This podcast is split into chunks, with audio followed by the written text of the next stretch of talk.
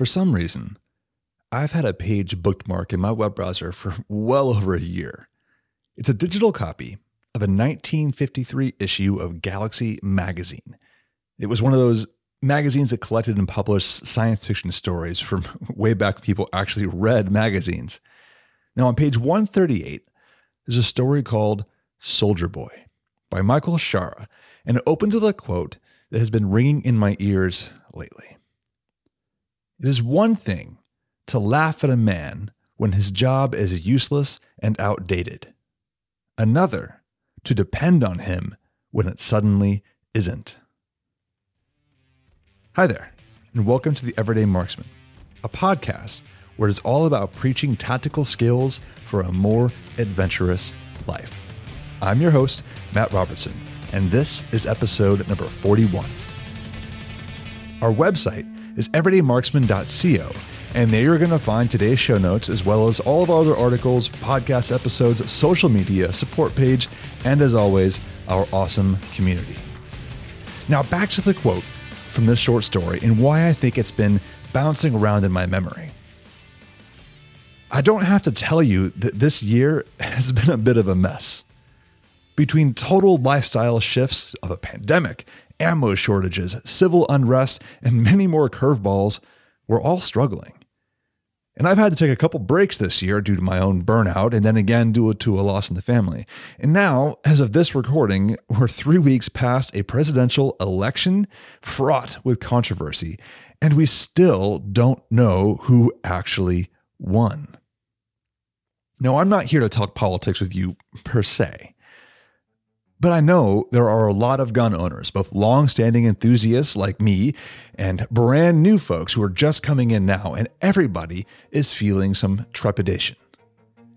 And if you've been at this for a while like me, then you have been through this kind of thing before, both in 2008 before Obama was elected, 2012 when he was reelected, and then we had Sandy Hook happen and the panic of 2013, and then again in 2016 when everyone thought Hillary Clinton was going to win the presidency.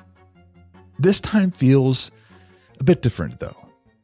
Unlike before, we're staring down the prospect of a new president who explicitly ran with a strict gun control plank as part of his platform. And right now, he has the political capital to do something about it, given the politics as team sports things of our culture going on right now. So, where does this leave you and I? Now, you may not want to hear this, but I'm going to tell you anyway. Take a breath. You cannot control what happens next. So, for the sake of your own mental well being, focus on the things that you can control. Now, I'm not saying don't be politically engaged in the process, but don't neglect what's important. So, what do I think we should all be focusing on instead? Well, it's about going back to basics. The fundamentals never die.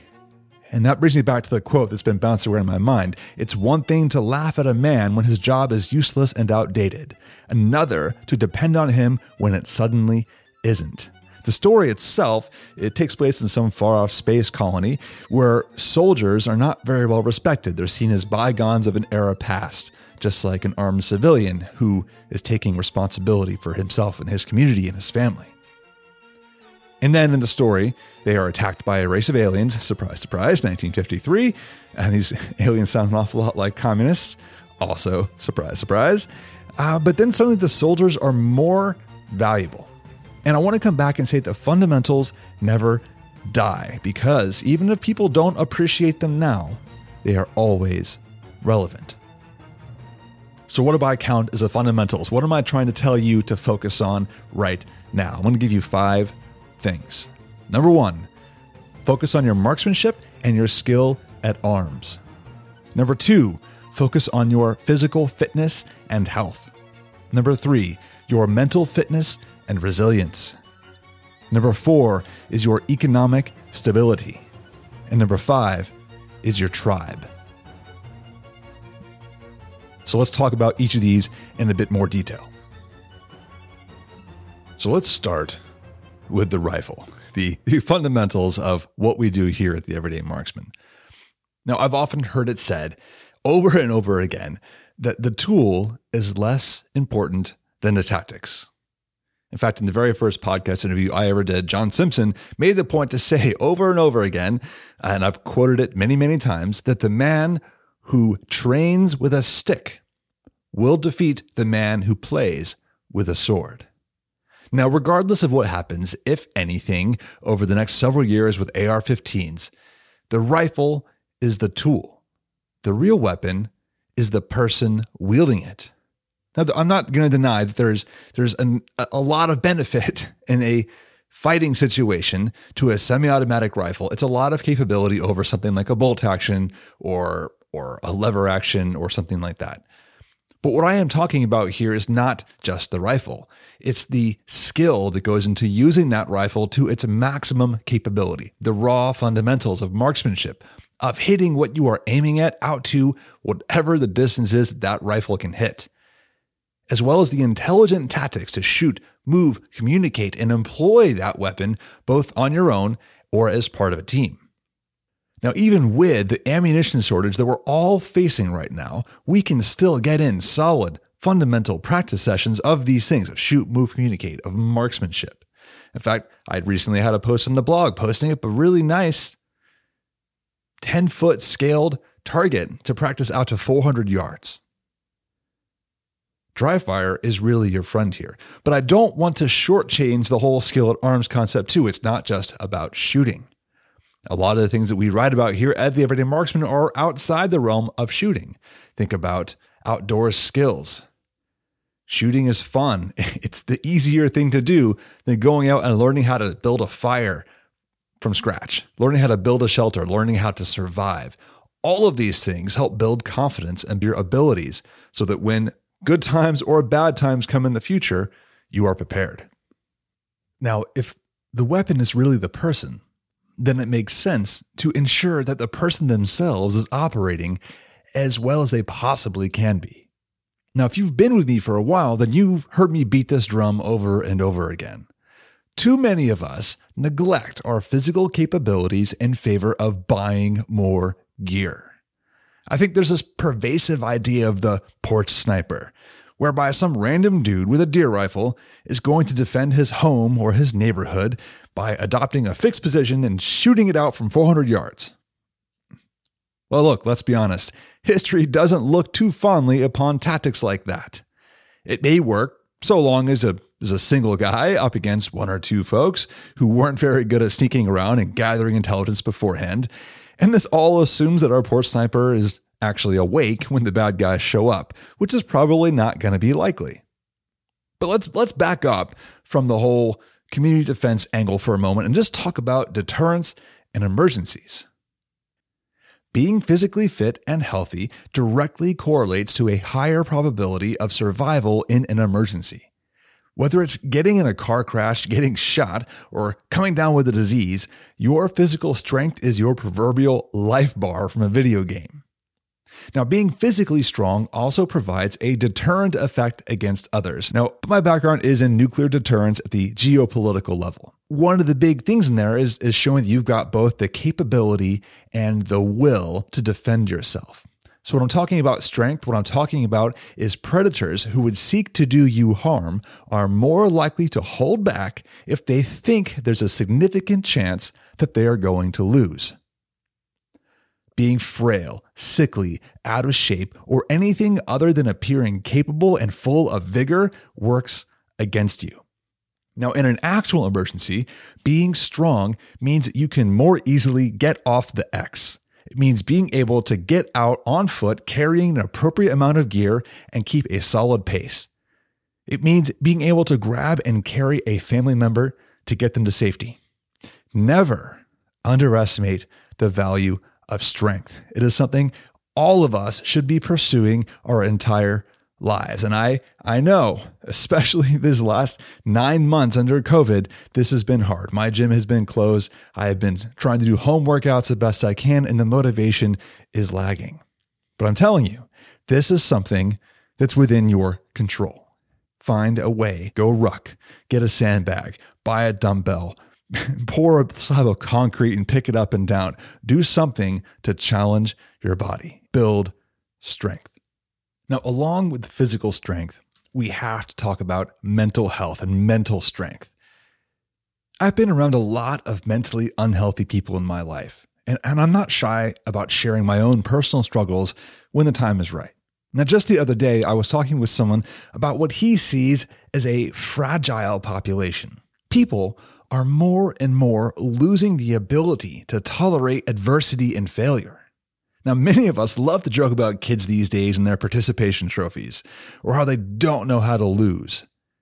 But the problem really is pervasive. It's not just kids, it's an entire generation or multiple generations. And it's not just about failure, but even being able to maintain a rational state of mind while having a heated discussion is a problem. It's not about retreating into a bubble at the first sign of discomfort. It's about understanding and accepting that there will be conflict and being okay with that because you have the confidence in yourself and your resilience to deal with it. This is about adopting a mindset that, as Mike Moore put it, you have to have an enhanced will to survive. You need to have a positive attitude. You're going to make it. No matter what, you are going to walk out of there if for no other reason than to piss off the mortgage company. If only to piss off the mortgage company. So, how do you build resilience? Well, the next two items in our fundamentals list, the economic stability and tribe, will definitely help with that. But keep this in mind you have to challenge yourself you must be willing to test your capabilities and expand your comfort zone bit by bit. Yes, this means you are going to fail. You will probably fail a lot. That's fine. Failure is nothing more than an indicator of where you need to put in work. But test yourself you must, because the alternative is a life of mediocrity, doubt, and anxiety. And one of the easiest places to start testing yourself is in the gym. Go back to point number two physical strength matters. And people who are physically stronger have a healthier mindset. Now, I mentioned the other two economic stability and tribe. Let's talk about economic stability. There's really two parts to it. The first is your actual financial situation, your fiscal health, if you will. How much unnecessary debt are you carrying? How deep is your cash reserve in the event of an emergency? Look, I am not a financial guy, so bear with me here, but life appears a whole lot less stressful when you know that you'll still be able to house and feed your family for six months to a year should your paycheck stop coming. That's the advice echoed by pretty much every financial advisor I've ever read or listened to. And I know that seems like a tall ask, especially for someone belonging to the 40% of Americans who would not be able to cover some random $400 expense. Now, that number comes from a 2018 study by the Federal Reserve, and I don't imagine COVID has helped anything this year. And how can that be? Well, it's debt. When you carry debt, then you are putting yourself at the mercy of a banking and financial system that does not have your best interests in mind. So get out of debt. There's no way around it. In the long run, you will be far better off not whipping out that credit card for a hot new pair of nods than otherwise. Now, I'm going to get off that soapbox. Giving financial advice is not my thing, and there are a lot of other places and websites that you can go get that from. But part two of this economic stability is what I call economic viability. As the quote I opened with alludes to, there are a lot of jobs and skills out there that a lot of people in modern society might look down upon or laugh at. But these skills and jobs become extremely important when the chips are down. So, what does that mean for you? Well, take the time this year or make it a hobby, but start learning a skill that becomes indispensable in bad times. Maybe it's crafting something with your hands. Maybe it's growing something for food. Or perhaps it's some unique insight into the world that you can bring. Or even at a simple level, because we all like, the pew pew life, maybe it's about knowing how to provide security for a community. Whatever it is, develop it and become indispensable. That is economic viability. And that gets us to the tribe. As I was working on this episode, trying to think of what I wanted to say for each each part, this portion is probably the most difficult part. Everything I have talked about so far is something that you can do, you can control on your own. You can dry fire, practice marksmanship at the range by yourself. You can wander off into the woods and practice survival skills and bushcraft and, and go rucking alone. You can work out, gain strength. It's a solitary activity. You can work on your mindset and improve your economic prospects dealing only with nobody, unless you have to run a business, in which case, okay, you got to deal with some people. But what I'm getting at is that we, as human beings, are not solitary creatures. Our minds, our souls crave connection to others, and we must honor that. So listen carefully when I say that finding, networking with, and building a close knit group of people is the single most important thing that you're going to need to do in the coming months and years if you haven't been doing it already. You're not going to make it alone. You need other people to lean on. You need to be there for others to lean on you. Otherwise, whatever's coming, you're not going to make it. Nobody is going to make it. And if you're really worried about the way things have been looking in the country with the protests and the riots and everything that has gone on, realize that part of the reason they have been so successful is because they have grown a tribe around it. And then what have we done? We've been posting memes on the internet. We've been commiserating in our closed chat groups, complaining about the way things are going. But what are we actually doing together? I know, hypocrite. I'm not doing much either. I've been quarantined just like everybody else. And I've got a small group of people that I like to talk to on a regular basis. You guys are awesome in the Discord channel. I've got some people locally who I like to talk to and shoot with when I can. But I, I'll admit that I don't have a, a tribe. Would love to build one. It's something I need to do. But this is something we all need to do together.